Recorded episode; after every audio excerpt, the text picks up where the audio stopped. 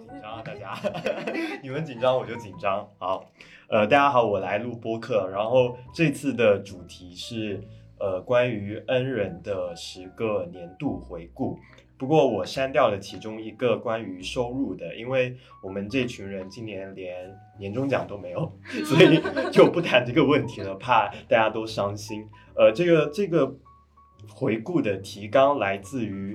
播客凌波微步的主播凌空小鱼儿，但是我们有做删减了，我刚才有讲。然后我正好邀请到两个同样是 MT M MBTI 中 N 人的两个朋友，一个是馆长，一个是婉婉。好。那我们现在就开始。Hello，大家好，我 是馆长。我都忘记要 Q 你们了。Hello，大家好，我是婉婉。好，那第一个问题是，今年最喜欢的一个作品是什么？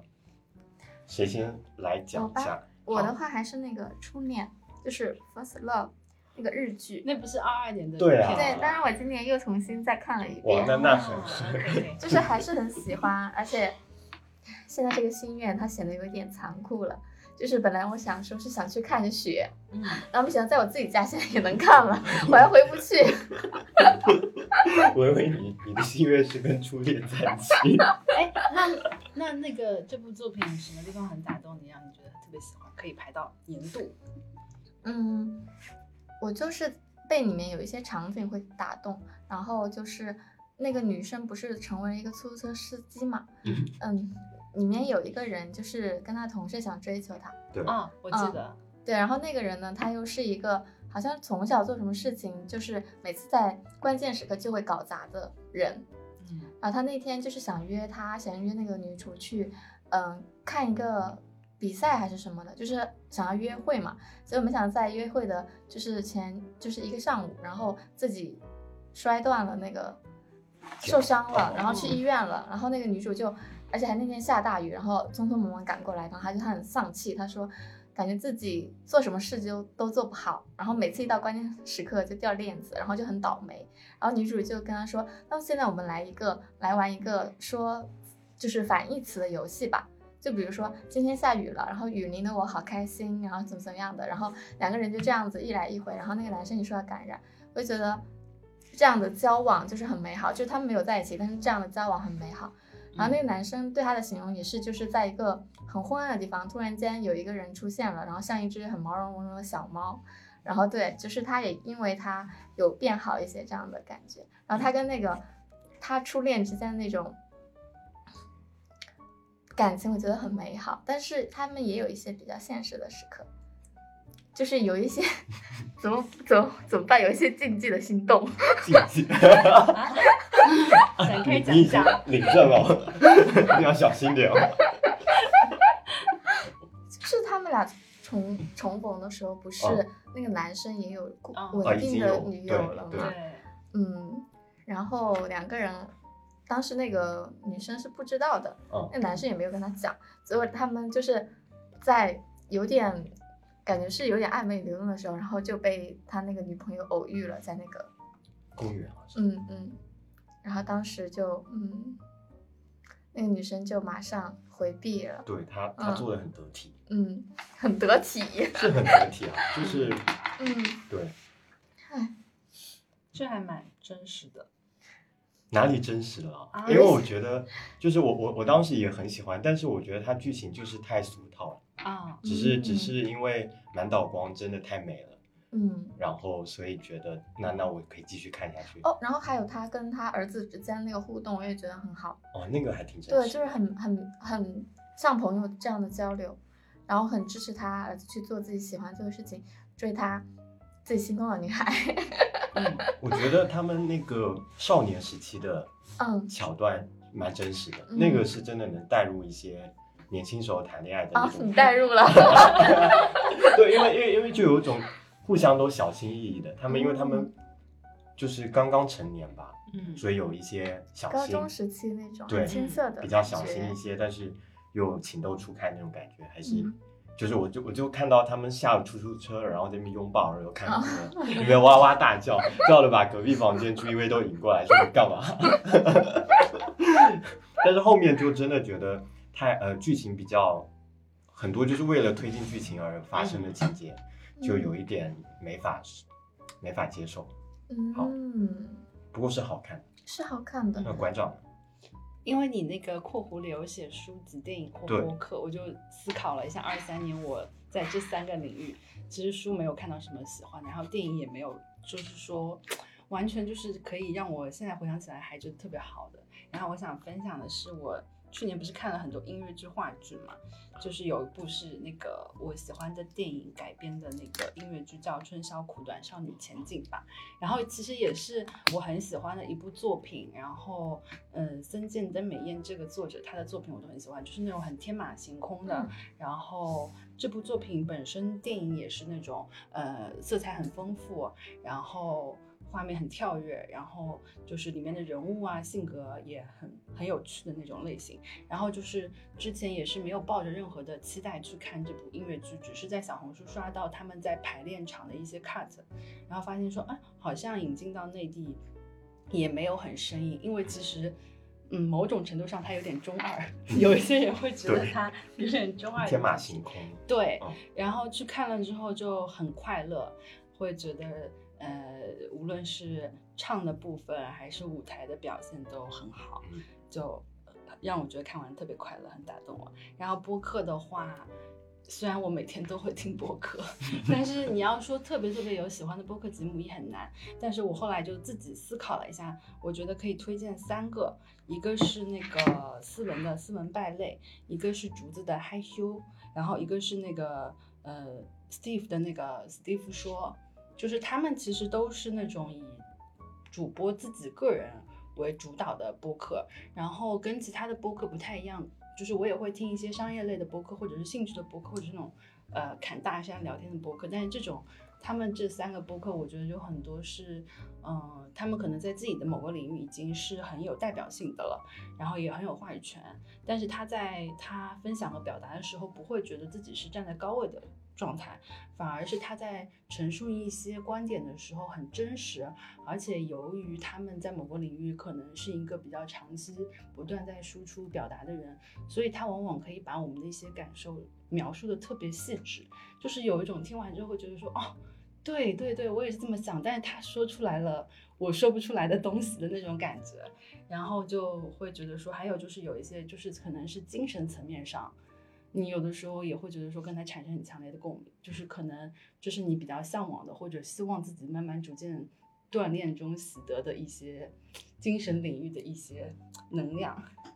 对，推荐给大家。就是我觉得今年就是还有在继续认真听播客，还挺难得的。哦，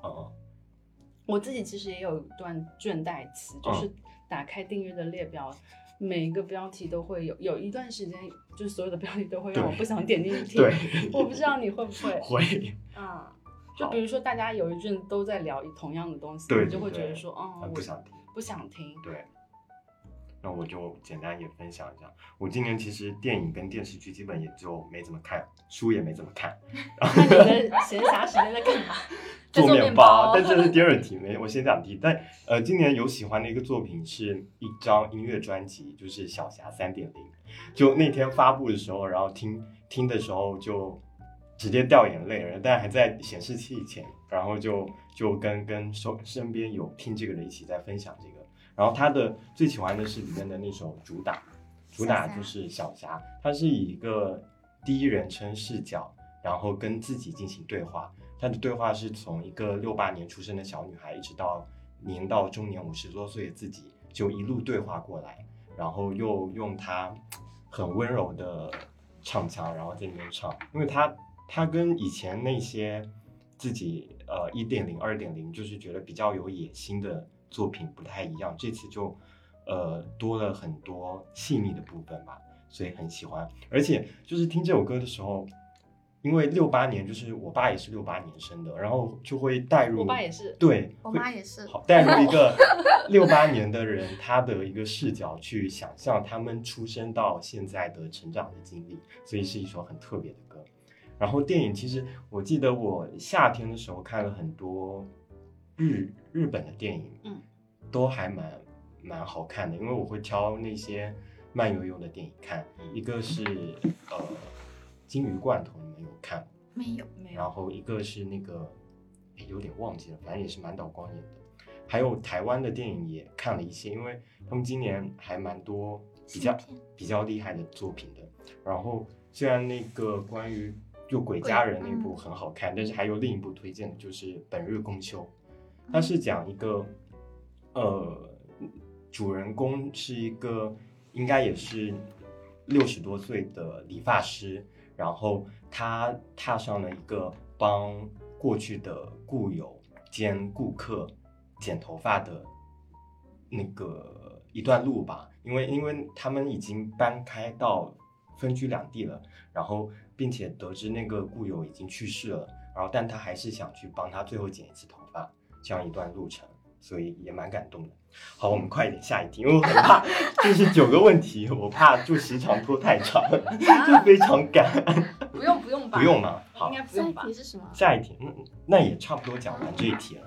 啊好了好了，我我会克制一下自己的这种紧赶慢赶的。我会听你播客的人，应该都是愿意慢悠悠没什么人，啊。没什么人你发什么啊？我会分享。好好没有，我只是因为我录这个播客确实也是想跟大家聊天，很久没有录播客的形式进行聊天了。嗯因为录录播客的时候聊天会有一种呃没什么负担的感觉，不用怕说呃冷场啊，或是聊完要去干嘛，很、嗯就是会想很多，但是就纯粹的聊天就好了，就是我们在聊天之前都写了答案。稍微还是要准备的啦。还是可以稍微准备一对下，哦对场 Q 可能我就是们的表达力都不够。这个这些问题，其实我还有发给一些我自己比较喜欢的朋友，让他们来回答。所以有些问题我可能就会分享一下其他人的回答，因为有些回答是让我蛮触动的。那我们进入下一个问题嗯，今年最常待的精神自留地是？我有可能是小宇宙啊，因为我是一个精神股东哎、因为我是一个独居独居女性，然后就家里只有一只猫跟我，然后只要我一个人在家的时间，嗯基本上呃空闲时间全都会有播客陪伴我。嗯。我的话就是搬家前的那个阳台，然后因为那个阳台是正面也有窗子，然后它的左边也有窗子，是一个环形的，所以待着就很舒服。然后我推开窗就是特别多特别多的树，然后每次那个风吹过来的时候，然后我觉得整个人都很安宁。有哎，我这两次搬家也都是遇到了阳台对的是树的房子，一下就是很舒服看过去就是树的话，真的会心情会好很多。嗯，人还是要跟大自然连接。对对，很舒服。然后我的话就是厨房，因为因为会有给自己定一个小目标，就是争取一周能做三次面包。哇，你这好厉害啊！对，所以所以每周跟厨房接触的时间是最多的，而且嗯做面包的时候，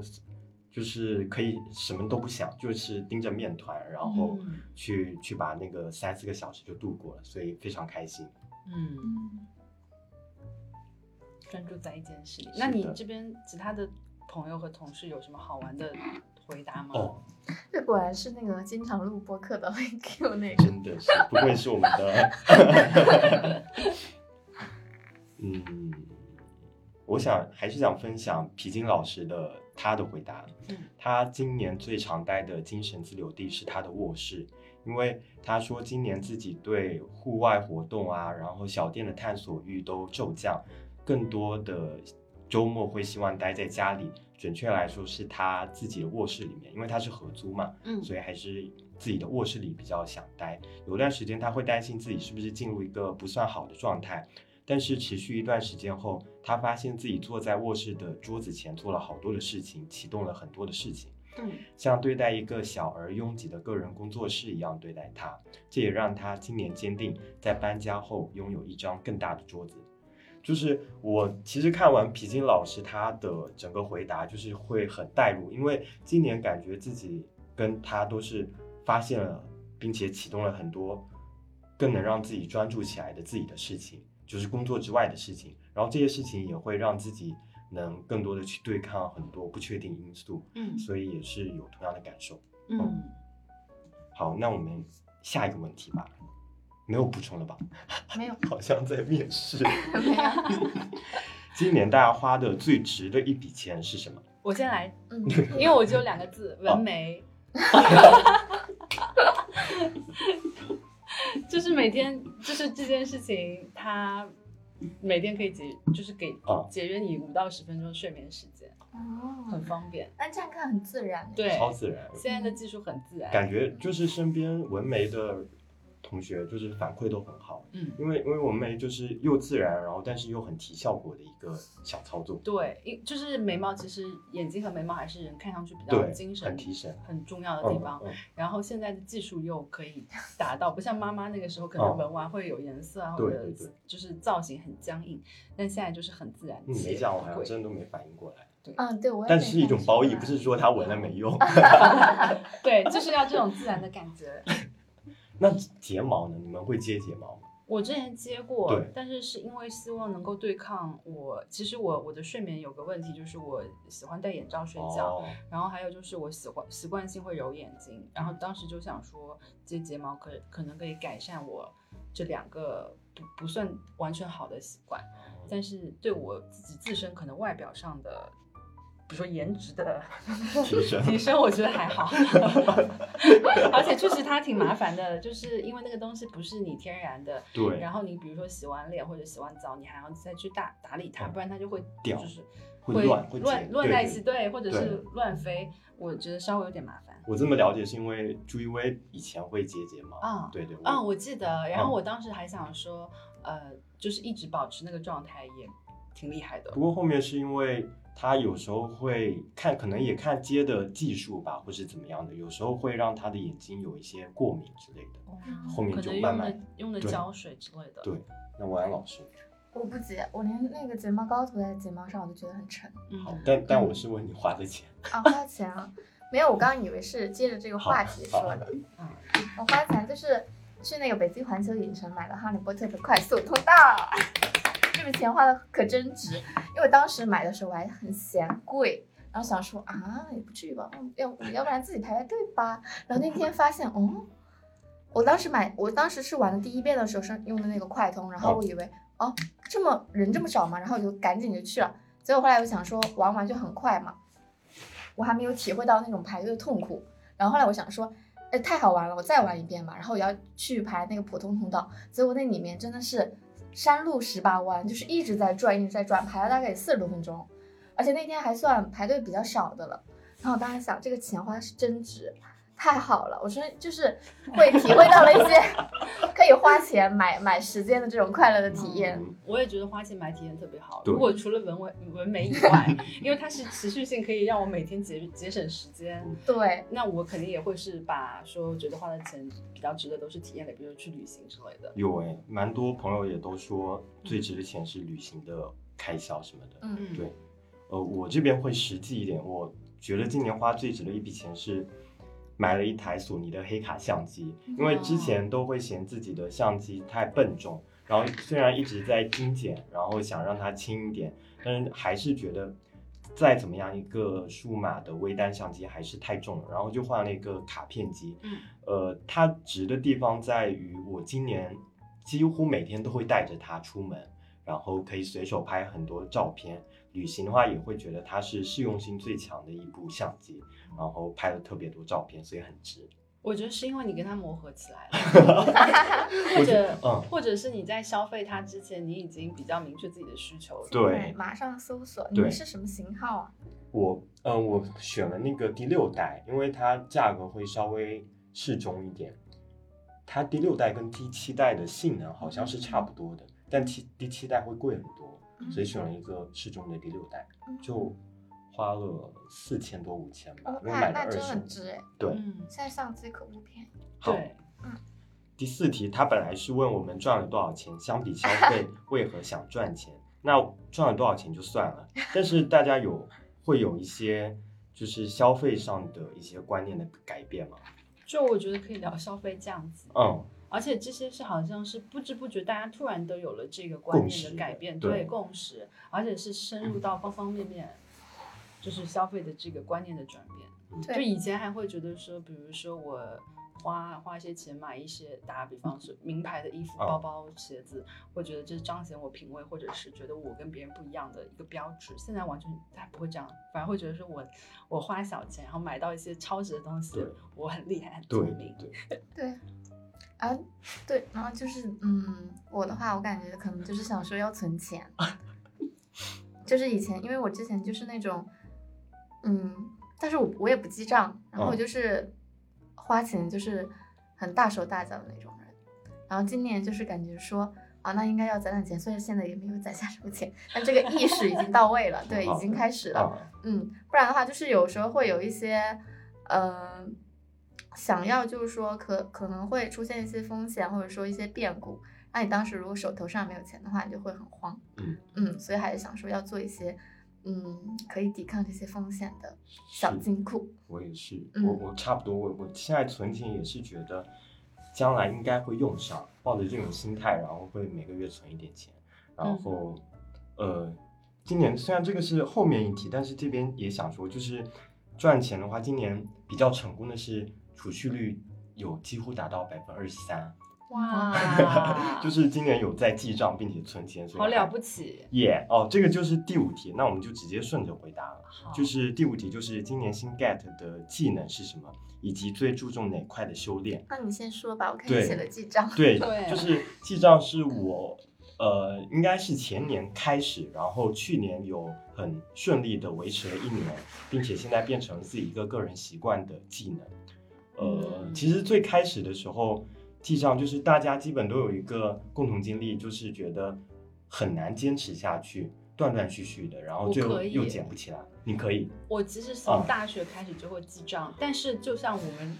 就是玩多邻国一样，啊其实我很擅长做一件事情，一直坚持下去。哦。但是它的效果又是我可能没有那个像是你们这种，比如说你的收益率去复盘一下、核算，然后再优化成下一个阶段的，我好像没有那么，其实我也还没到这个程度。我也没有到那对我个程度我我记账的初衷只是想不要每个月呃还完信用卡账单觉得钱都飞了的那种感觉，就是就是上一秒啊我有这些钱，但下一秒钱就没了，然后又不知道自己钱都花在哪里了，啊总觉得是不是信用卡被盗刷了，怎么钱可能会没掉呢？老？师，你怎么在骂我啊？然后然后一去对账单，然后把那些钱全加起来，发现啊全都是我花的，嗯。并且数额没有错，然后那种心情就是很失落。为嗯为了对抗这种失落，我就开始记账。嗯然后其实前期还会做很多骗自己的事情，因为有时候就会觉得啊，这个钱那应该不用记进去吧，或者说这钱 这个钱是比较特殊的支出啊，不用记上去啊之类的，会很多这种骗自己的事。后面就是会心一狠，我那个收到多少啊，然后支出多少，就是会很详细的都记下来。但结果其实是好的，就是很安心，对于自己的钱的掌控感增加了特别多。然后这个掌控感会让我每个月都会就是心情会很平稳的一些，对，不会有那种对于金钱的大起大落的那种感觉。那你会因为记账而就是在消费的时候突然就阻断，觉得说哦，这个我钱不能花。呃，我现在是它那个记账 APP 里会有一个预算，每个月的预算，那我大概就会设定一个预算嘛，就是因为也是因为得益于记了账，你才知道自己大概一个月正常的开销是多少。嗯呃，那你对这个有概念之后，你可以设置一个合理的预算，在预算内，那它每天会告诉你，呃，平均下来你每天能花多少钱，那你大概就会有一定的控制。对，嗯，嗯，但也不是要抠了老师快。学习一下，我已经给他推荐过那个 app。记笔记。对，呃，算了，先先不跟大家推荐了，但那个真的很好用，它它叫钱记，就是金钱的钱跟迹象的记。它呃，我是去年先尝试了买了一年的会员，后面发现真的很好用，很好用。然后今年到期之后，我就干脆升级成终身 VIP 了，哦就是可以一直用下去。反正就是这样，嗯、所以这也是我注重的修炼，就是对自己的生活会更规划一些。嗯，对我觉得这样挺好，就感觉掌控感更对，掌控感真的很重要，更强就是烈一些。不会不会被生活的波动那种轻易的被打败吧。嗯，那馆长呢？我其实我不觉得我二三年有 get 到什么新的技能，但是如果说到注重修炼的部分的话，我有两个点。好，一个就是嗯一直在修炼的一个点是希望能够放下助人情节，尊重他人命运。就是二三年在就是这个。我不知道大家有没有体会，反正我在我的个人情感上和生活工作上都有感受到这件事情，就是你不能够去帮别人解决问题，即使你一开始是觉得说对方以一个呃比较情绪不稳定，或者是他有困境的。状态来面对你，然后你就会很想说，那我要不要给他一些建议，或者是说我能不能在一些我的部分帮助到他？但是后来发现，往往无论是个人情感还是工作生活上，这些都不是你能够去做主和控制的东西。最终的决定和到底导向到什么结果，还是由他来决定。以及就是你会发现，有的时候你这样子很希望帮助到别人，未必会获得一个同样好的结果来对待和回馈给你。嗯，还挺难的。其实这件事情，我还在慢慢的不断修炼。哦，我这个也有感同身受。嗯，我给我自己的劝告就是管好我自己。嗯，哎，但类似的也是，就是特别是亲密关系里面，就是呃。我很意外，就是馆长是那种，或者说是最近他是那种，就是给对方很明确的需求，让对方去做，而不是要特地去呃等他去完成什么样的改变什么的，就不等对方，也也不是说不等，就是不会去拖拖拉拉的，呃，让对方自己去做什么，自己去那个，他就是明确的说你要你要把什么做好，其实这样子对两个人关系还蛮有帮助的。对我是那种，我觉得不 OK，我会直接说出来，或者是我当下。我的需求是什么，我也直接表达。对，但以前会就是在情感中会忍不住觉得说，或许我帮助他，他就可以经有些改变，嗯嗯嗯，得到就是大家都 OK 的一个认识，但未必我的我的观点就是对方要的。对，这也是我我去年学习到的，这也是我去年两个人在磨合的部分。哦，很像，我觉得还挺难的。然后还有一个就是也跟刚刚琛很说的有点像，就是嗯。我觉得就是可能也是二三年，就是变化比较多吧。你很多东西是外部的因素或者是客观的条件造成你内心有一些加焦虑或者压力的。然后你想要有感受到安全感或者是稳定性或者掌控感的话，我方法就是去行动。就像你说你做面包专注做面包一样，就是把你自己的思想聚焦到很具体的事物本身的时候，其实就。会很少脑子里就是在胡思乱想，我就觉得说，嗯，动起来比不动恢复的其实更快。然后我的方法就是，比如说下了班去跟朋友一起在一起玩，或者周末去爬山，就是做一些很具体的事情，或者是运动啊这种，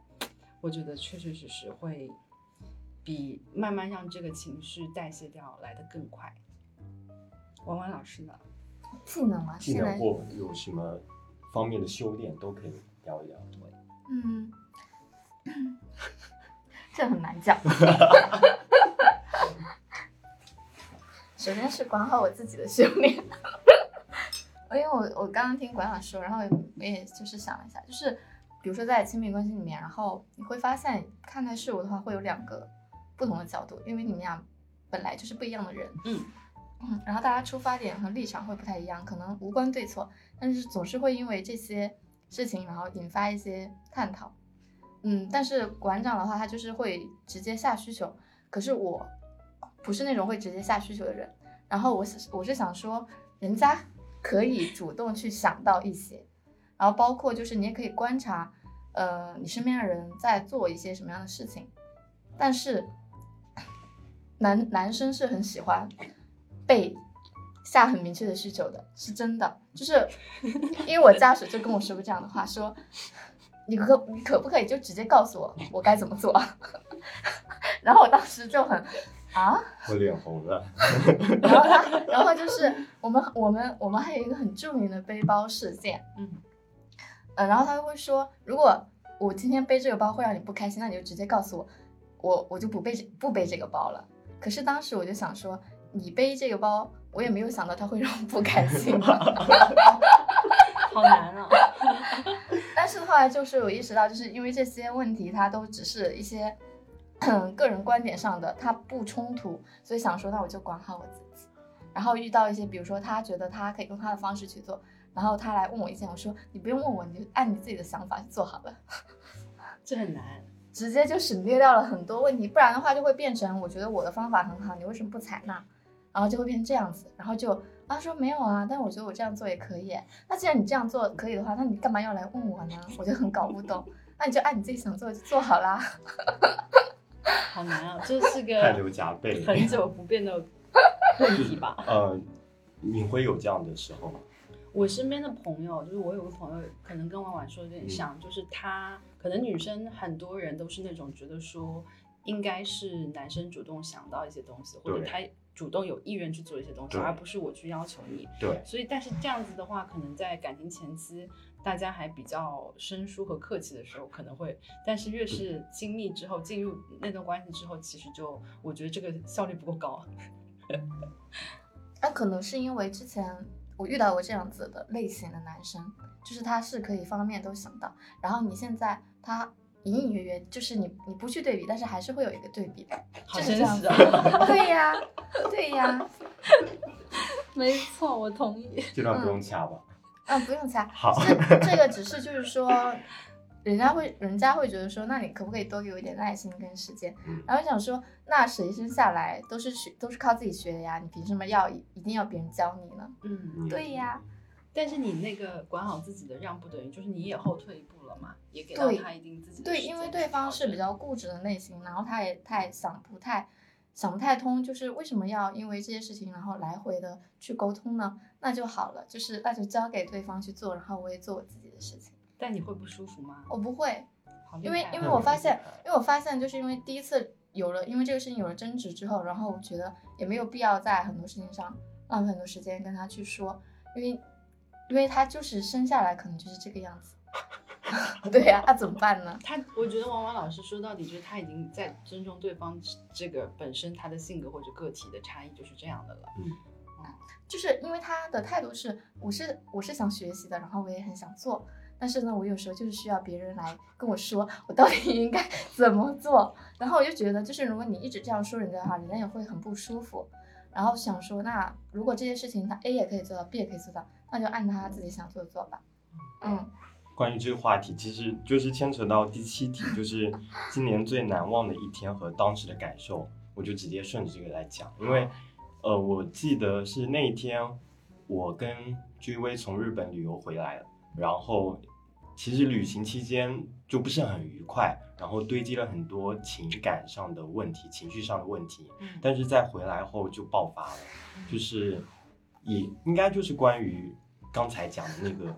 然后呃，就每个人自己的标准定义不一样。，对，然后那天就是比较严重到朱一威会觉得说，如果我们还不能找到解决方法，可能明年就分开算了。嗯对，然后我有点难过，但是也确实说得得去找找方法，然后我就嗯开始，我想起朱一威说你你多去问问身边的人呐、然后我就去问了婉婉老师，嗯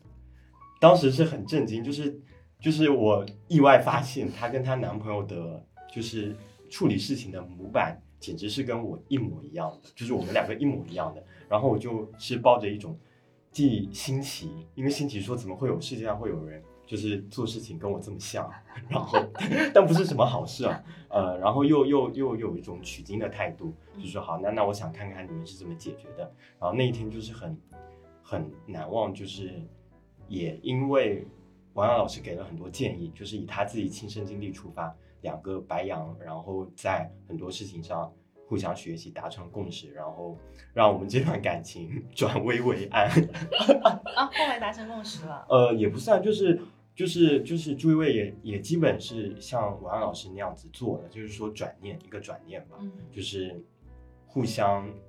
怎么讲，互相退一步。因为我觉得他嗯其实对你是有一些期望值的，他、嗯他他觉得你是可以做到嗯一些地方的，但是没想到还是会有一些差距，然后他还没有办法平衡好。对，另一方面是其实，嗯，就是很有一些理想化，嗯，对你还没有就是祛魅。对没有祛魅，说真实一点就是这个样子。对他真的有时候他以为我会做到什么样的程度，嗯但是好像发现我其实没有做的那么好，甚至于有时候，嗯，哦，我对对不熟的人反而比对熟的人做的更好之类的，他会有一些失望在。嗯，嗯，好真实啊！我想到我们身边另外一对朋友，他们好像就是我也是看着他们这两三年在一起，然后嗯也是经过过你们这个阶段，嗯，然后也是在不断磨合中，嗯现在就好像似乎能够互相接接纳对方，就是这样子的状态。那就好。那你们有哦，其实有点跳题，但是我们先回答吧。大家有什么难忘的一天吗？在二三年的时候，我想听文文老师的答案。你是在等一个答案吗？啊，你们会是想说让可是我早点求婚吧？可是那个是哎二四年了，而且可不是哎，我应该是那个看林俊杰演唱会的那一天，因为嗯，因为因为我是去南宁看的，嗯然后还蛮远的。我本来就是买到那个票，就是阴差阳错，想说试试手，然后没想到就给我点进到了，对，点进去了。然后，但是我当时买到的时候还在犹豫，然后想说，哎，还是太远了，然后那时候也可能会很忙啊什么的，一直在犹豫，就没想到想那说那看看位置吧，然后结果没想到位置也很不错，然后想啊，好吧，那我就去吧。然后去了之后呢，我在演唱会，然后认识一个新朋友，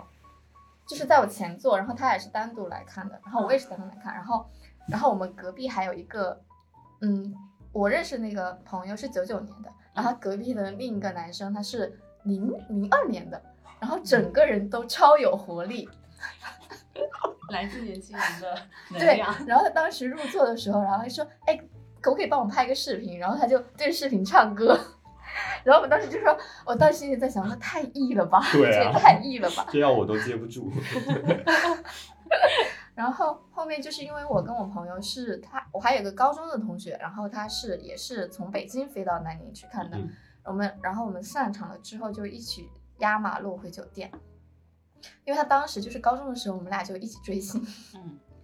就是每次上一去上体育课，然后我们俩就会放那个音乐，然后两个人就在你有点发疯。然后后来我们就是到了酒店之后，然后他还开始放歌，然后他就躺在那个沙发上，然后再刷自己拍到的那场的视频。然后就是每次就是看那个视频，然后就会感慨，哎，林俊杰，哎，怎么这么会唱啊？哎呦，我的 天呀，太近了，然后什么什么的。然后就是整个人就是那种很青春、很少女的那个状态。然后当时就感觉整个人都回到了高中时期。然后他。然后他还给我展示了他从那个不同的演唱会，然后收收到的那个林俊杰演唱会的那个荧光的那个袋子，然后都收留起来了。然后我就把这个东西发给斯大林看了，斯大林说我也要，我也要。然后当时觉得那天晚上都特别特别快乐，就是很很久违的快乐。然后是还是那种朋友之间的，然后还认识了新的朋友，然后跟新的朋友也很聊得来，嗯嗯，然后就感觉啊，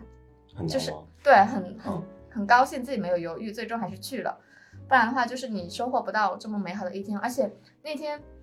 因为上海已经入冬了，然后南宁还是亚热带那种感觉，是夏天的那个感觉。是十二，真的就是年底十二月份。嗯，然后我去的时候就很好开心，整天都很开心。有看他分享很多就是市区的照片发过来，整个就是想象不到的就是那那种海岛的那种感觉，就感觉都是很高的那种棕榈树，那边的温度了，嗯然后好幸福。还发了很多，就朋友圈跟微博都有在发，真能感受到文安老师的快乐。好幸福，而且我那个朋友是一个 I 人，然后那天就是变成了一个 E 人，然后他在那个包上自己的书包，然后做了很多那个林俊杰的那个 A 4纸那个海报，是你怎么知道我要去看林俊杰演唱会类似这样的，然后我们就他就是从那个路上一直到机场，然后就一直在不停的拍照，然后也帮他拍，然后所有人都在看我们，然后特别是大家都是粉丝的话，还可以对上暗号，然后说哎你也有这个，我也打了这个，然后就很很好开心。馆长有要分享我我的也是快乐的瞬间，因为其实说很难忘的话，没有说那么触动，但是想到两个瞬间，一个是嗯去年六月底的时候跟朋友去日本玩，然后我们就去了鞍马爬山嘛。其实也不是爬山啦，就是一开始本来是想去贵船那边，就是夏天它会有那种，呃，他们会有搭搭一些席子在那个川床上，然后你可以在那边流水，脚下是溪水，哦然后你再坐在上面吃饭或者是喝咖啡，我觉得很夏天，还蛮舒服的。但是去之前，后来就是哎，刚好坐那个瑞山电车，然后发现说哎，另外一个方向是鞍马，鞍马的话，因为京是京都的一个山山山郊区，然后就是想说之前看的一些作品里面，鞍马就是会有一些天狗啊，就是妖怪神仙，我很喜欢。然后我们就说，哎，要不然我们就多坐一站去鞍马，然后再从那边穿到贵川去吧。然后就结果发现，哎，那是我此行记忆最深刻的一个去处，就是下了那个大家都去贵川那边很有名，然后到鞍马的话，它已经是那个电车的终点站，然后就会发现下了这个车站之后，车站这边都没有什么人，但是车站上会有很多风铃挂着叮叮当当的，然后还有那些天狗的面具，就是那种很古朴、有一些历史和一些底蕴的那种小车站，车站里面也会有一些燕子在造窝，然后我们就顺着那些嗯。路的指引就是一路往山上逛嘛，其实就是也经过了一些不认识的神社，然后遇到了一些神树，然后一路上也会有一些外国友人或者是当地人在呃路上走，会跟你主动打招呼，但就是那种三三两两的，你也很轻松。然后就是进了山之后，发现那时候虽然是六月底，夏天很热，但是进了山之后就会发现很凉快。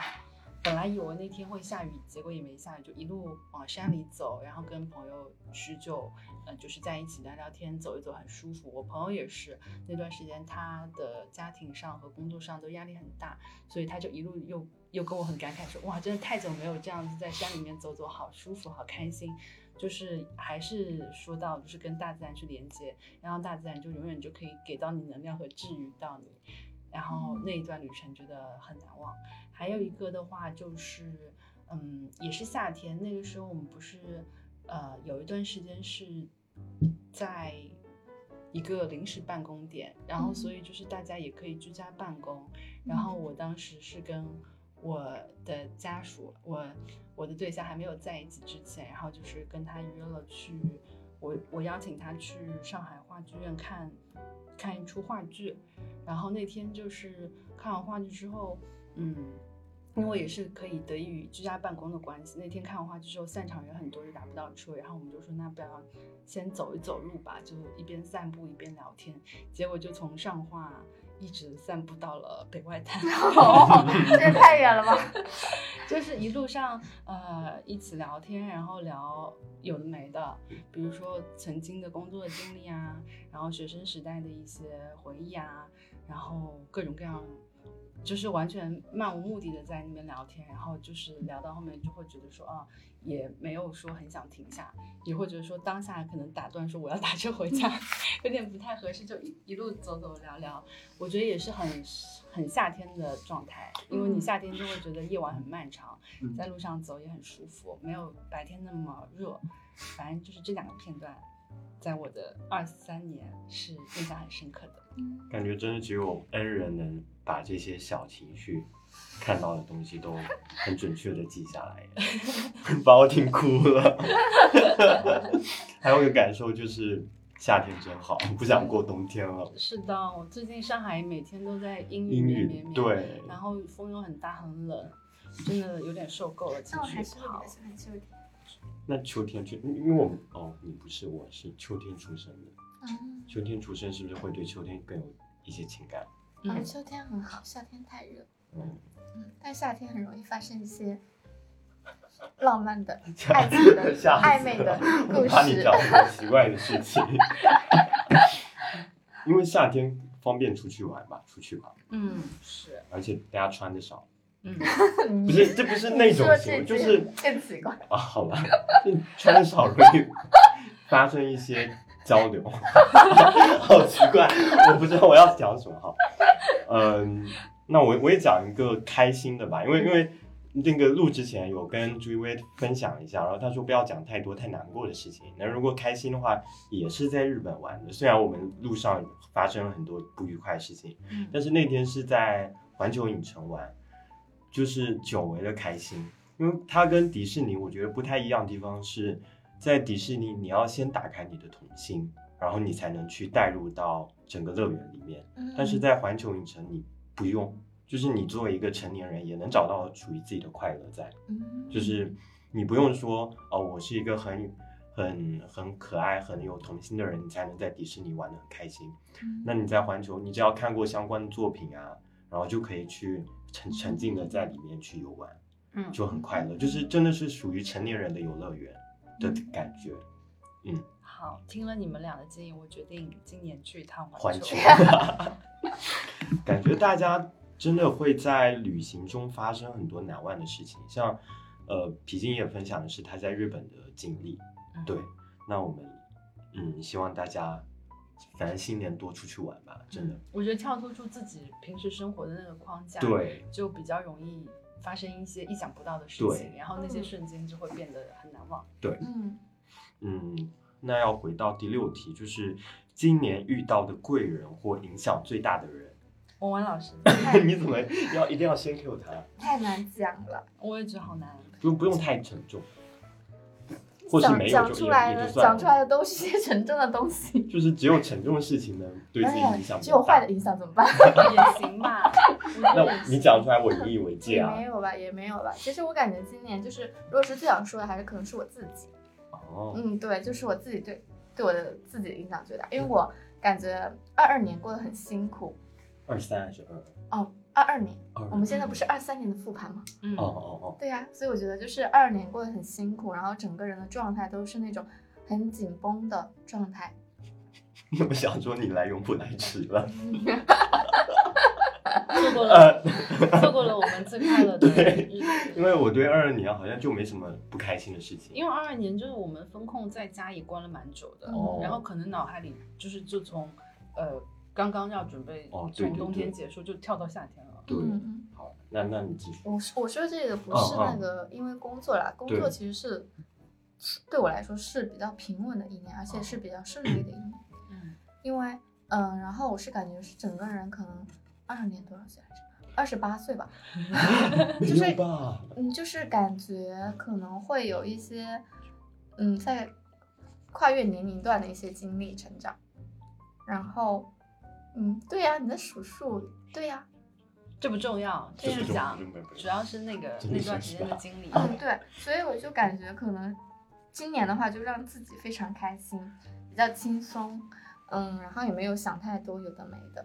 整个人会比较轻盈一些，嗯，然后这个也是我二三年年初的时候写下的一些愿景，就希望自己可以更开阔一点，然后不要拘泥于一些小事，然后做抉择要更果决一些，嗯，所以感觉最想。嗯，感谢的也是影响最大的还是我自己，因为我自己做出了这些决定，所以让我自己过得更开心了。好棒哦！太厉害了，因为我觉得很多人他有一些意愿去改变自己，但这件事情是最困难的。对，你呢？我我我想了想，我没有遇到什么贵人，但是嗯影响大的人，我觉得是我家属、哎、哦，嗯就是呃，可能大家比较熟悉我的人也会觉得说，哎，我怎么会跟这个人在一起啊？大家也会一开始很讶异，哎，可是我一开始就觉得你们很有夫妻相，哎，长得会有点像，哎，他们走路一模一样，对吧？长得也很 像，这哎。段不要被他听到，他听到一定会开心死。开心死，男的就是这样子。就是他一直讲我们很像，然后又啊说之前其他的哦同事说看到我们走路很像，嗯，但是、嗯但是我自己其实没有这个感觉，我觉得我不知道，嗯可能我和我身边一开始大家，我因为我自己完全我完完全全也没有想到会跟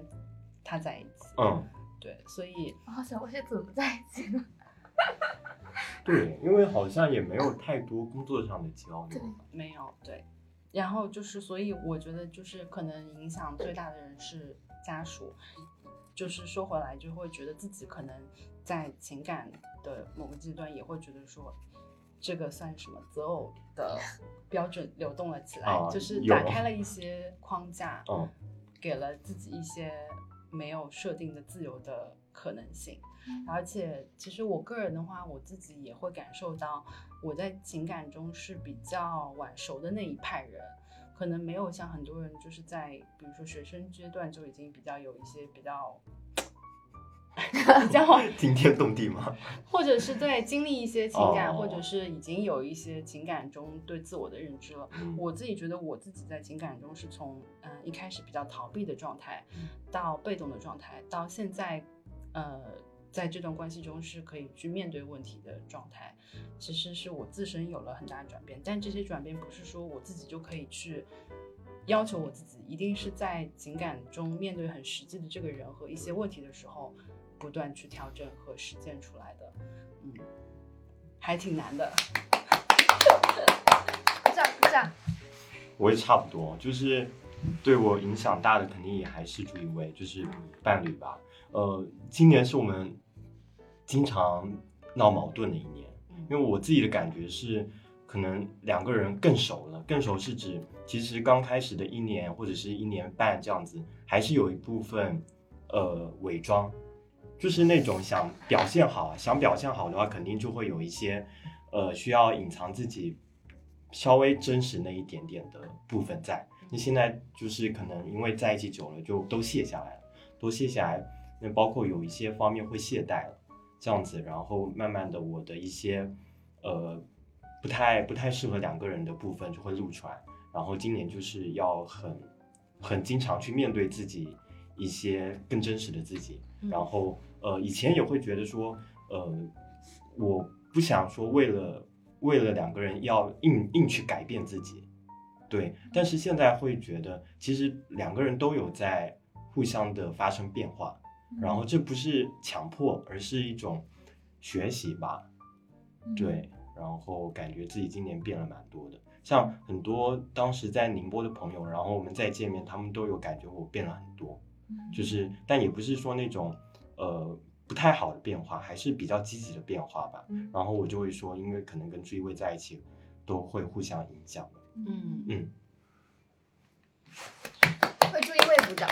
对，为他鼓掌，因为感觉他比我更不容易，也不他他哎，好吧，哎呀，你有什么想说的？就是可以发表一下，你是前辈，快！真的是大前没辈白羊前辈没，有了。但是就是嗯我我家属就是认错的态度非常好，就是如果他，你知道我我有一天就觉得很好笑，就我们有是也是因为一个，就是我让他吃饭的时候把嘴好好闭上，闭上，吃饭的时候 就是？我就是总是会听见他有一点点那个吧唧嘴的那个声音，然后他说我没有，然后我说我听到了，你在狡辩，对不对？对，然后然后我们就还没有，就我就是在认很认真的跟他讲，然后我说是怎么样吃饭，然后就是会就是不不会发出那个声音或者怎么样的，然后他说我没有啊，然后我说你有，然后他说真的吗？我说对呀、然后他就是我们就是可能因为这个话题，然后他就是一直在犟的说我没有没有，然后突然间他那个面部表情出现了。我们之前好像因为这个这样的事情发生过争执，然后下一步他好像马上他可能情绪有点不对了，他是不是该生气了？然后马上那个面部的表情就变成了啊，我有吗？啊，我是真的有啊，什么什么的，就马上变了一个。他是察觉到你马上就要到临界点了，对，就是因为我可能会有一点点嗯，然后我说你就是有啊，然后他说呃马上就变了，然后就我就看着他那个表情，从我没有我就是没有，然后就马 上变了，然后我当时想。我就应该给他录下来，真的特别特别的神奇。然后整个人就变成了，就是刚开始是一个有战斗力的小猫，哦，然后变成直接给你摇尾巴了。他说我没有，我没有啊，好好好好，就这样子。然后我说，哎，那好吧，那你下次再记得多注意一下，然后就直直接这样顺下来了。哦不然的话，他就一直那样这样说我没有，然后就找一些借口，然后说，那你下次吃饭的时候我要给你录下来，就会变成这样子。就把矛盾激化了，但是他就立马转变一个状态，好厉害这一茬就过去了。我觉得这两个人都好厉害，就是一个是很会调教，还还有就是那个，嗯就是上次说我说那个问题解决了，然后我说。嗯，那是谁解决的？是我解决的。他说：“对呀，那是因为你特别厉害。”然后我，然后我就没有办法接话了。然后我说：“行吧。学恒老师学着点，学着，因为我太太别扭了，嗯就是有时候知道自己做错，但是不想承认，嗯，不想承认就很扭捏，然后就放不下架子放不下，放不下，然后就会闷很久，然后沉默很久，然后沉默的时候又想说，那我要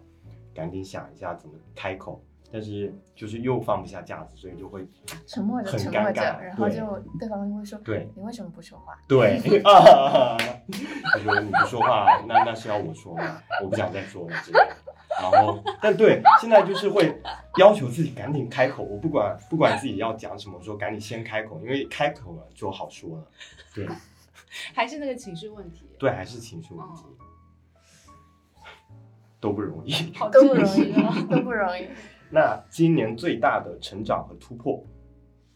最大的成长和突破，其实跟前面的问题也都蛮挂钩的。我看一下我自己写的是。嗯，那我先说好了。嗯就我觉得今年就是会更加专注自己的事情，并且会多做一些规划了。呃，以前会在亲密关系里面会很依赖对方，会想说哦，那我要想跟对方一起做什么事情，但其实是自己想跟他做，而不是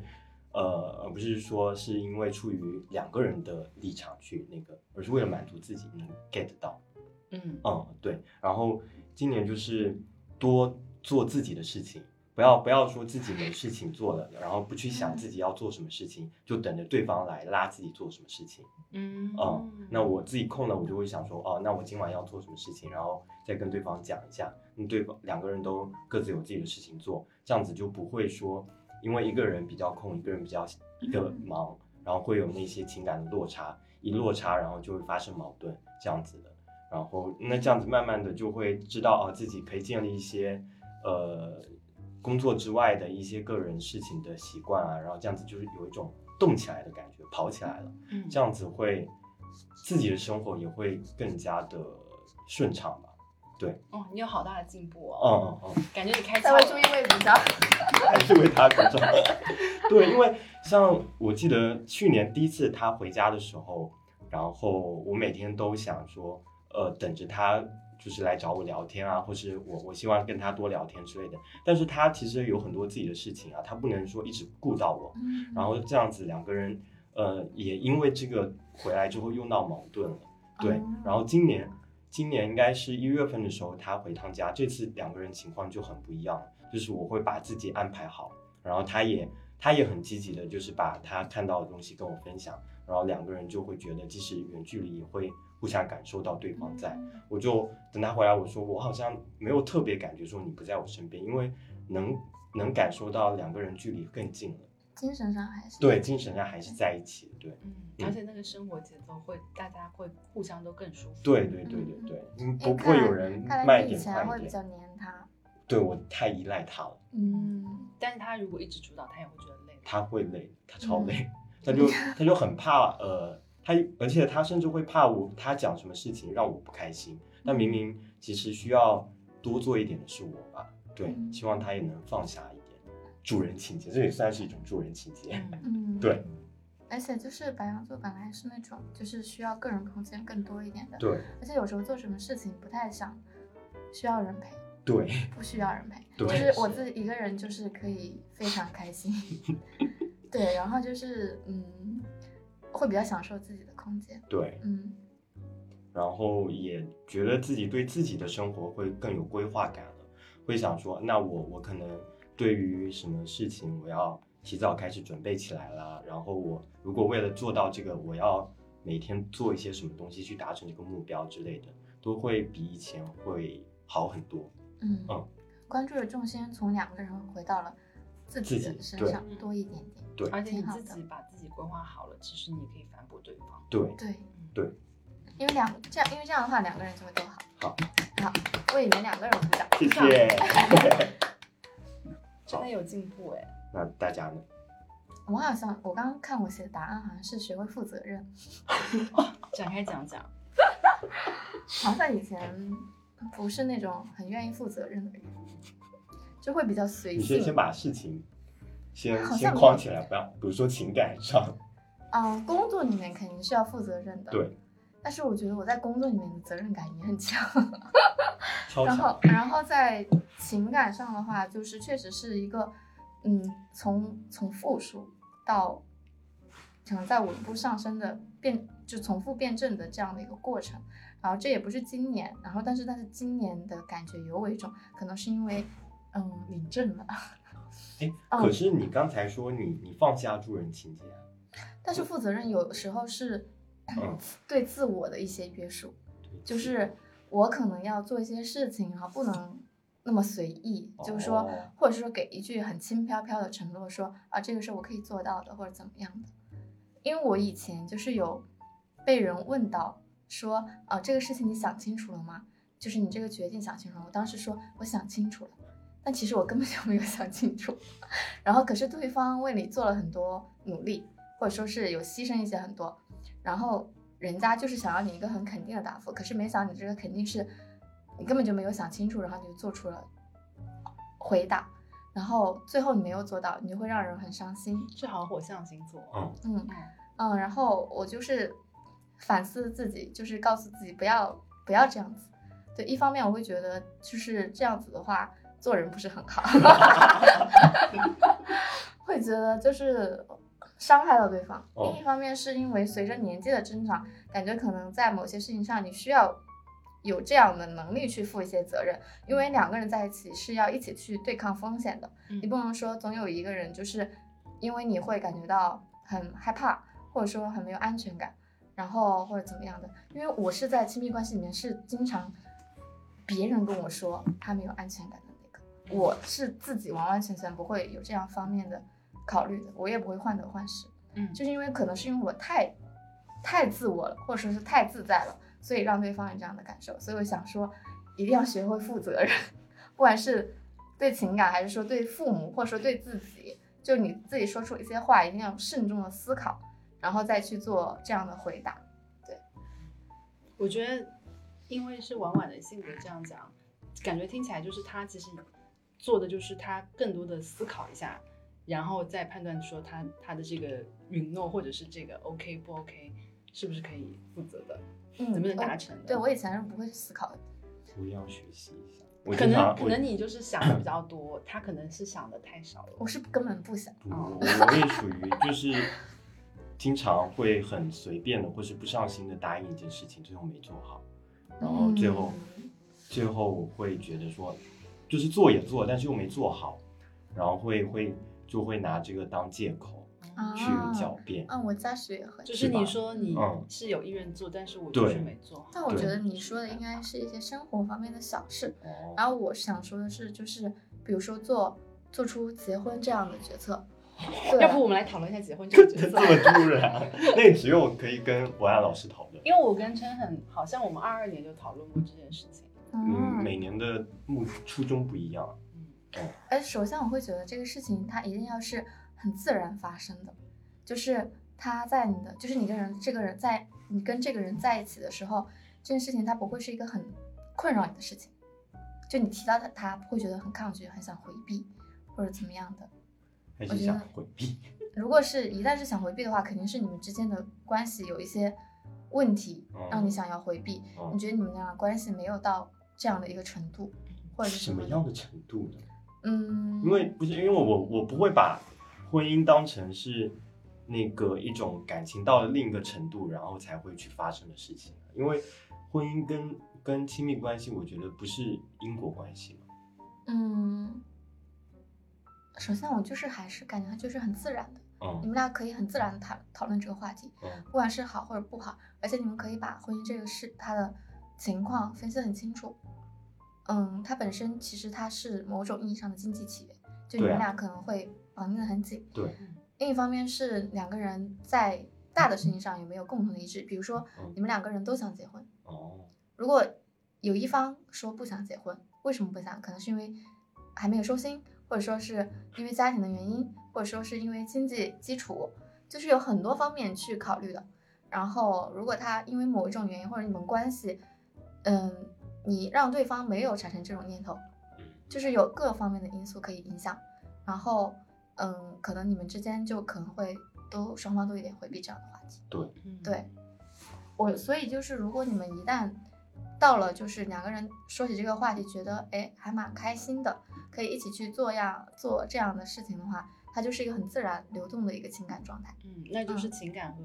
就是现实条件都满足了，对，然后大家才会有意愿往前推进。那我觉得我是回避的那一方，就你们还没有摊开来聊，对。嗯。感觉我感觉对方应该还可以，是愿意聊的，只是是我自己不敢去聊。嗯，那你害怕的原因是什么呢？一个是觉得自己也没有想好，没有准备好，嗯。然后另一个是我也怕对方怕被拒绝吧，嗯，对。能 get 到吗？嗯，能 get 到。哦，那你男生可你们你们能会担心怎么多一点就是一般是怎么会就是在求婚前会很自然的去聊这件事，会聊一些什么东西吗？嗯嗯，好像就是在这个事情上，好像就是没有太多，就是说我们我们俩坐下来把这个事情聊一聊吧，嗯好像没有这样的场合场合，也没有说这样的时机，说很严肃的一些对话，嗯好像就是两个人就有就是有时候吃完饭然后会聊几句，说哎你你有考虑过结婚吗或者什么的，对，就是很我想一下，心都说漏了一拍，我觉得讲这种讲这个都没法太随便的讲出来。啊，就是我会想说，就是有考虑过结婚吗？或者说哦你有这样的打算吗？如果对方说没有的话，那这个话题就是你就会很明显的知道，哦，他跟你想的不一样。对啊，那万一想的不一样，你们那你那个时候就是要去做一些权衡和抉择，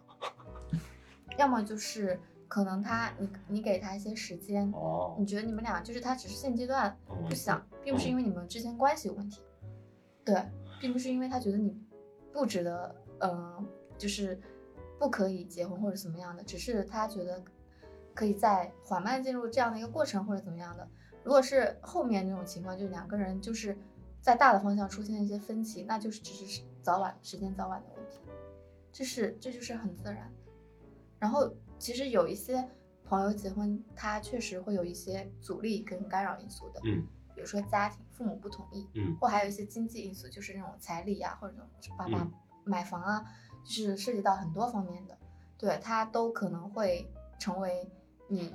你们俩不能进进入到下一环节的一些东西。所以我觉得这些东西，如果你跟他有足够的这种交流，或者说是你们足够的信任，这些东西都是可以摊开讲的。它本身就不是一些禁忌的话题。如果是你们两个都有这样的方向或者目标的话，那这些东西就是很，就是变成如果他出现问题，你们就解决问题，对，就是很自然的，不需要你花很多的时间。我同意。嗯，就是我刚刚说到，嗯我在情感中也是从以前逃避到被动到面对。嗯其实我就觉得我现在就是有在面对这些，因为它必然会在你们将来的某个阶段会面临到这些东西，嗯，所以我也会觉得说，我们现在也会有一些这种讨论，就是不用避讳，摊开来讲。对，但确实就像王王老师说的，就是你互相认可他，你们之间有信任，以及就是看你们互相的能力能否共同解决这些问题。嗯，对，因为我经历过那种，就是对方说结婚，然后我在想啊，为什么？嗯 然后会有这样的疑问的时候，嗯然后因为我可能当时的心态就是完全没有做好准备，对，因为这个事情不不在我的人生计划考虑范围内。然后后面开始我想了这个事情的时候，人家可能会退缩了，人家就会觉得说，嗯、好像你没有做好这个准备，你也没有这样的一个能力，哦对意愿和能力去跟我一起对抗嗯，风险。我觉得意愿是意愿，能力是能力，嗯这两者缺一不可。嗯，然后就是，所以就是没有办法跟当时的那个男朋友走到一起去，然后两个人就是时间错开了。他想结婚的时候，我完全没有考虑过这个事情，然后给人家一个很玩乐的态度。然后后面人家就后面我开始沉淀了，然后哦开始想，哎，人家当时说那个话是有道理的。然后我在想的时候，人家就是觉得说，你好像没有就是成熟到可以跟我一起去对抗风险。对，这个是就是很现实。虽然人家没有直说，人家也觉得说跟你在一起很开心或者怎么样的，但是我突然间意识到两个人的共同目标和频率好像不太一样，就是时间早晚的问题。然后他当时就是我们就是聊到这些话题的时候，然后他还想说就是在一起还是很开心，我们要不要再继续下去？然后我说不用了，我就觉得没有任何必要了。对，就是这样的。好厉害，很厉害，两个人都很厉害我也觉得。哦，嗯，就是敢面对自己跟对方。嗯，对，因为你会发现，可能方向不一样的话，大家在一起可能就是，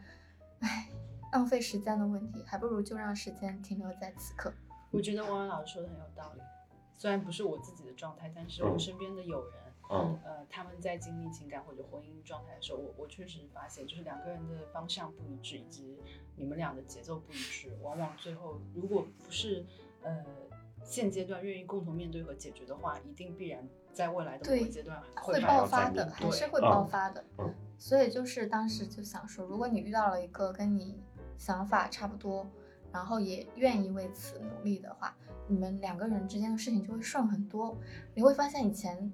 存在的一些问题，原来在这里根本就不是问题，它就很自然的消失了。对，然后以前出现一些沟通的问题，跟别人沟通的模式很 hard，然后我现在换就是跟家属沟通，你就可以直很直接的说你不是很舒服，或你哪里不舒服，然后我觉得哪里让我做的不是很满意，就这些都是可以摊开来聊，然后人家也会听你的沟通是什么什么样的，然后这些沟通不管是吵架或者是你们之间有争执，它都不会影响到你们会分开，就是没有想过分开这件事情，对，不管你们怎么吵，但是没有想过这个事情，没有动这个念头。可以前如果你出现那种的话，就是吵吵一架就，唉，算算了算了，算了，咱们都算了算了，就这样子。我今年也是说算了的次数少了，嗯，有学到很多，就是觉得还是要先面对自己，因为对，不要不要把别人当借口，嗯就是觉得别人可能会怎样，其实是自己还没有去面对自己，然后没有把那件事情想好。我觉得如果自己能先想好，就是会很自然的去跟对方面对。对呀、你现在看，你说就是我也其实是主动还想跟你聊一聊的，你一定要抓住这个机会。他有在听，等一下。哦，这样吗？就是对啊，你们俩一定要主动先去聊一聊，你也得先知道他的真实想法是什么，哦，不要逃避，好，不然人家当人家那个时候要逃避了，你该怎么办好？啊，然后哭了，然后说我问老师怎么办呀？希望不要成真。好，不会不会，好，你们肯定不会的，我觉得你们很好，谢谢。嗯，真的。快点，我要吃席了。对呀、对呀、我在在我面在我在我前面办席吧。不是应该是先吃你的吗？你那天都已经安排那么好了，哎呀，到时候把大家全都打包去长沙。可以，好久没去了，对我是，初中时候去的。嗯，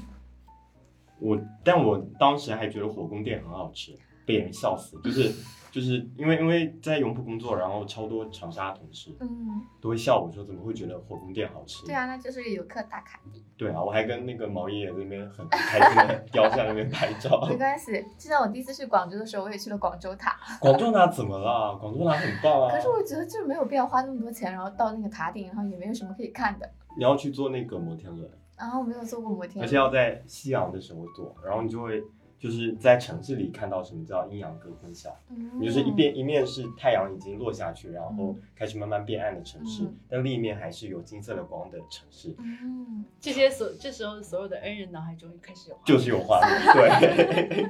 还啊是得跟恩人聊，是因为为什么在这个场景就是他很深刻，是因为他跟魏一起做的，对，有滤镜的加持。是的。但那个时候是还没有在一起，就是有点暧昧的那为什么种你。知道这么清楚、啊？因为他，因为你之前跟我讲过啊，我采访过你的爱情故事是你这个片段，我们所有人都知道。那也不是我主动讲的，好，啊，那那一问他就讲了，就忍不住要分享。很开心啊。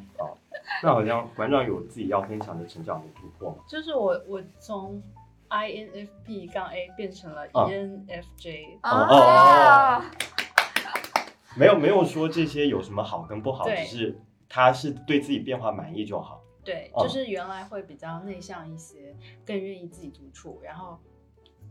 二三二三年二三年我那个时候。我记得我喜欢听那个播客叫 Nice Try 嘛，他们对不是有每次都是半年度的一个关键词，就二零二三点五年的时候，我那时候写的希望是主动一点，嗯，然后我就发现，确确实实，呃，在去年这一整年里面，无论是在工作中还是生活中和面对朋友交际中，我都主动那么一点点，有有然后感觉出来。然后就会易一些，然后嗯也会去有有勇勇勇气去参加一些我自己以前可能会抗拒的一些陌生的环境，对，或者是一些跟陌生的人去打交道是，但会发现，哎，其实最后都收获了一些好的结果，并没有说很尴尬，或者是呃有点社恐之类的。然后变 J 的话，我觉得可能也是得益于工作，因为嗯工作中你永远都是需要一些逻辑性和框架性的东西，并且有计划性的给自己做安排。嗯就是就像陈很说，记账也好，或者是给自己定一些目标也好，一旦你去做这些东西之后，会发现哦，掌控权在你自己手上，会让觉得这个生活更游刃有余，然后一切井井有条，所以就是有这个变化。还有就是刚刚说的，无论是在生活中的安排也好，还是情感中也好，我也开始变得有计划性和规划性一些，以及主动一点。所以就是希望今年还可以继续吧。鼓掌。插一个题外话，就是刚才我们的录音的老师，他跟馆长打了个手势，说两个人的那个 MBTI 互换了一下，然后我我不负责任的猜想，就觉得好的亲密关系跟不好的亲密关系还是会让人变化的，你觉得呢？你是因为不太好的那个感情经历变化了吗？没有，掐掉？掐掉。我会记得一分，好不是一小时。由此，我们要不直接带到最后一个话题吧？好，没有，哎，还有两个，好，但但那可以，因为其实差不多。没有遗憾。呃。有没有遗憾？没有没没有因为感觉今年都很很棒。就是我很少去想遗憾这个事情，嗯因为确实就是呃，也不会说如果我当初怎么选，因为已经选了就看不到，也很难再看到另一条那个，就会只看到自己这条路。哎，但是我我有时候脑子里面就会嗯想，哎如果我当时那样做就好了。但是就是这种想法仅限于就是晚上睡觉的时候，会出现一些这样的片段。就是那个比较亢奋的时候。对，然后但是我每天早上起来就说，哎，过去了就算了吧。好，那我们就直接呃，去年的愿望有实现吗？以及明年的愿景是什么？哎，这个话题其实之前有聊过，就去年差不多实现了吧。因为我去年对自己的那个愿景就是心胸开阔一点，哦，然后让自己不要那么的累，整个人要轻盈一些。所以我觉得自己是有做到的。嗯然后这里应该也要感谢一下家属，那感觉是两个人关系很稳定，然后工作上面也还好，然后就是整个人会变得就是比较柔和一点了，就不会那么的呃沉浸在一些没有所谓的想法里面。然后明年的愿景的话呢，嗯，这个很难讲。虽然我是 J 人，但我真的觉得很难讲。嗯，嗯，我不知道我为什么是 J 人，就是可能在某些方面很 J，但是我不我不我不会做那个，就是写那个计划。啊，对嗯，之前我唯一一次做写那个计划还是花姑，啊，他他去年的时候他分享了他的，然后他说你也写一个给我看看，然后我就给他写了，然后此处备注花姑是个屁人。哦，然后我就再也没有打开过那个思维导图，好好笑啊！所以我就说不好明年的愿景嗯可能是什么，后大概率就是希望可能，嗯、比如说实际一点的，可能就是想说婚礼可以顺利办下来。嗯，对，我觉得这种也不错。对啊，嗯嗯，有很具体就好。对，嗯，因为现因为现在我就是大家都知道我领证了，可是下一句都是问什么时候办婚礼？对，然后我说不知道，他说你你这个日子是不是定的也太晚了 之类的，因为结过婚的人都会这样说，说你这个现在你经常结婚的朋友一定都知道。对呀、现在还没有定下来吗？我说啊，对呀、他说你这个太晚了，我说啊，主打随性，我说明过完年再说吧，因为我现在什么也不知道。嗯嗯我的话，我其实去年也没有很具体的，因为去年肯定还是一个踏踏实实的批人，就是肯定不会有很落实的那种目标，但是稍微具体一些的，就是有想存一点钱，然后所以有去，就是在录这个之前还特地去把去年的账单重新重新排了一遍，然后把很多当时不敢面对的账都重新记回去了，然后最后总结出来。呃，储蓄率还是有在百分之二十三这样子，所以应该算是有实现一些小目标。嗯对，然后其他好像就没有了。其他其他真的，当时我我猜我每次生日都会许一些不着边际的，比如说呃两个人好好的啊，然后父母身体健康之类的，不会到很具体的。嗯但是如果真要现在真要想明年的愿景，希望能做一个自己的小品牌出来，嗯因为这样子呃会让自己很多。比较比较发散的想法，在这个品牌下面去落实下来，嗯，对，然后也也能去把自己一些脑中的画面去画出来，嗯对嗯，这就是我明年的愿景。班长刚刚真很说到这个生日许愿，因为我确确实实也已经是过了那种呃，就是新年年底会啊列列明年的一些 to do list 的人。对，什么给看多少本书，看多少个电影，去多少个地方，我已经过了那个年。这是花姑她的那个二零二三人生 计划里面的每每一项，说那个健身，然后看电影，每周要看电影，然后还有每天要喝几杯水，因为他不爱喝水。嗯嗯，然后说那个还要那个，嗯、每个月就是少买衣服啊什么之类的。嗯，我已经过了那个年纪了，就是我不太会给自己定这个目标。然后我我想，刚刚郑恒讲到生日许愿，我脑海中是努力回想了一下，去年有点忘记了。但是我刚刚不是说那个二零二三点五年，我关键词是是主动一点。然后过生日的时候，其实那个时候应该也是，可能是去年吧，也希望说，呃，自己的表达能力能够有所提升。所以之前就是会跟身边的朋友聊天，然后多去希望，比如说自己能够在公共一些场合或者人多的场合，能够去勇敢的说一些话。这件事情也是不断在实践和做的。还有就是主动一点，然后所以我会觉得，哎，这两件事情或者这两个抽象的概念，在二零二三年都得到了一些比较不错的正反馈和结果，所以希望二四年的愿景就是能够在此基础上再延展，能够变成说打破自己，就是比如说工作上或者是生活上，以前定的一些框框或者是社会一既定的一些标准，我能够去打破它，真正的是看到你自己的需求和当下现实的状况，不要说因为。别的人怎么怎么样，所以我应该怎么怎么样，或者这些事情是我不可以去做的。希望可以打破自己，还有就是多出去走走。那我也再补充一下，就是也一个是社交方面，就是前阵子的一个小感悟，就是多私聊少群聊。就是，但不是说，就是想跟跟那个想想接触的朋友建立一些更真实的联系，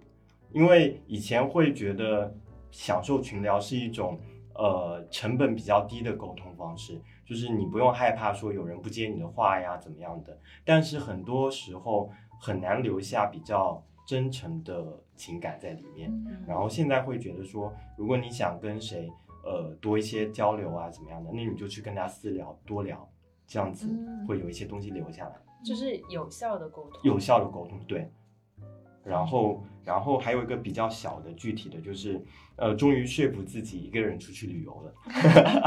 然后希望呃三应该是三月份吧，然后自己去神户玩几天，呃，实现第一次一个人出去旅游。加油！加油！好，加油！不错。那好像差不多就这样了。嗯嗯，好，明年见。明年见，新年快乐！新年快乐！拜拜！拜拜！好顺利啊！